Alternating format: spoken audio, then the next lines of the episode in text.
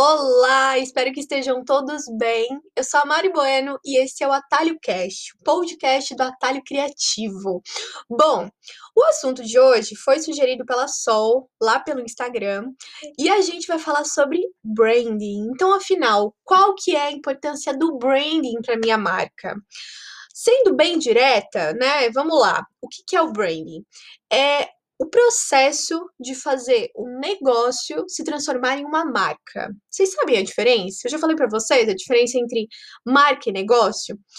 Quando você tem uma relação apenas de compra e venda com o seu cliente, você tem um negócio.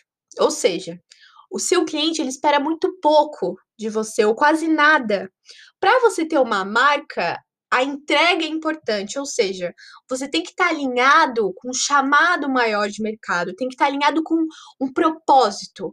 E o propósito nada mais é do que o seu talento colocado à disposição do mundo. Eu ouvi essa definição esses dias da Ana Couto, eu estava vendo umas palestras dela, eu achei incrível. O propósito nada mais é do que o seu talento colocado à disposição do mundo. Então, o branding ele vai ser o responsável por orquestrar todas as iniciativas dessa marca, ou seja, aspectos visuais, verbais, diretrizes, valores, personalidade, posicionamento, tudo isso. Então, o que que, o que, que a gente entende, né? Que um negócio, qualquer pessoa pode ter. Qualquer um, qualquer um pode ter. Agora, ter uma marca é diferente. Se você tem uma marca, quer dizer que você construiu valor de mercado, quer dizer que você é relevante na vida das pessoas. Mas, Mari, eu só impacto meia dúzia de pessoas, não importa.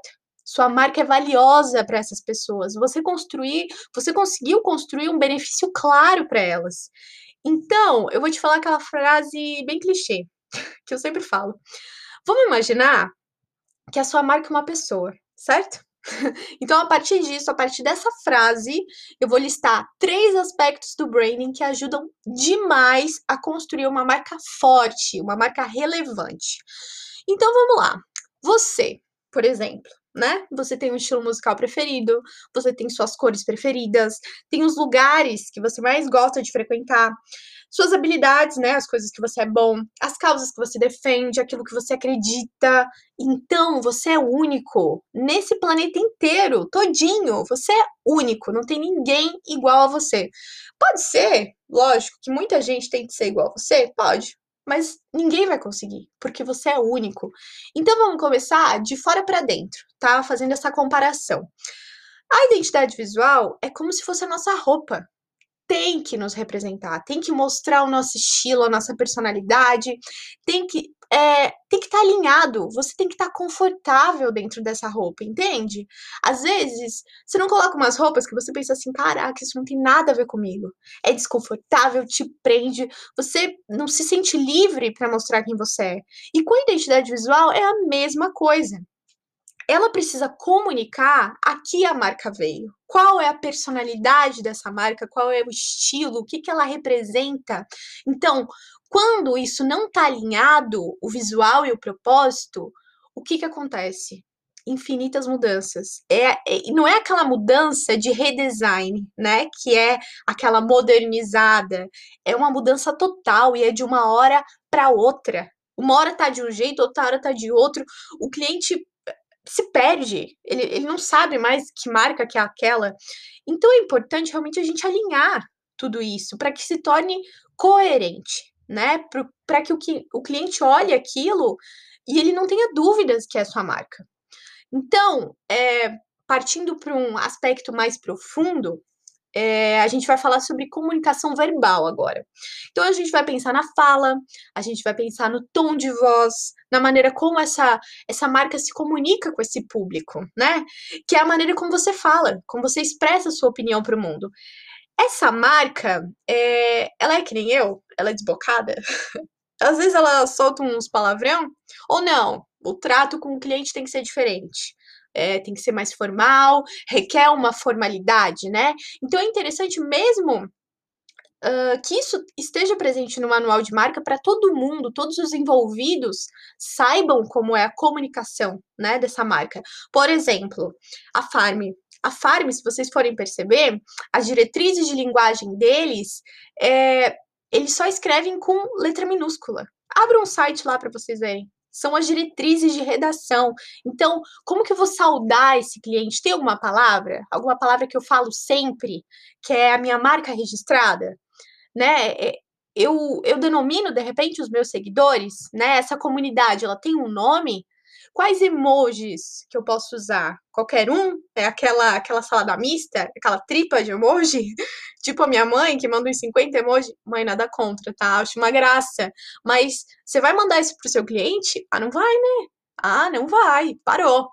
Então, é exatamente isso. São as diretrizes de linguagem. Estruturem isso na marca de vocês. É muito importante. Terceiro aspecto, e eu quero uh, falar sobre uma opinião minha, tá? De construção de marca, que eu acho muito importante. Que aí entra a questão da percepção sensorial. E a gente vai falar de música. Eu sou apaixonada, eu sou total humanas, né, gente? Eu, eu sou assim, desde pequena, eu lembro que até escrevia músicas, eu adorava. E a música, ela vem para traduzir exatamente o estilo da sua marca, a personalidade, né? A percepção de mundo que você acredita sem que você precise dizer absolutamente nada. E a música, ela aproxima as pessoas. A gente se identifica, né, com pessoas que curtem o mesmo estilo musical que o nosso. Imagina, quando alguém fala que gosta de Greta Van Fleet, eu fico, vem cá, vamos ser melhor amigo, sabe? Cria uma ambientação naquilo que você apresenta. E eu sempre reforço o estilo musical do Atalho.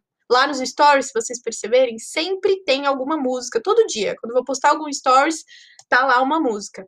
Porque, além da música ir de encontro com a nossa vibe artística, né, de liberdade, é, de expressão, de construção, eu vou estar tá reforçando para vocês quem é o Atalho. Então, é realmente uma estratégia muito boa. Só que precisa estar tá alinhado com o que sua marca é, porque senão o cliente não vai se identificar, ele não vai comprar a ideia. Por exemplo, esses dias eu tava ouvindo o C P M vinte e dois e tava ouvindo aquelas versões, assim, mais pauleira, né? Que eu amo. E eu lembro que eu comprava os C Ds piratas do C P M vinte e dois. Eu tinha camiseta. Imagina, eu era muito emo naquela época.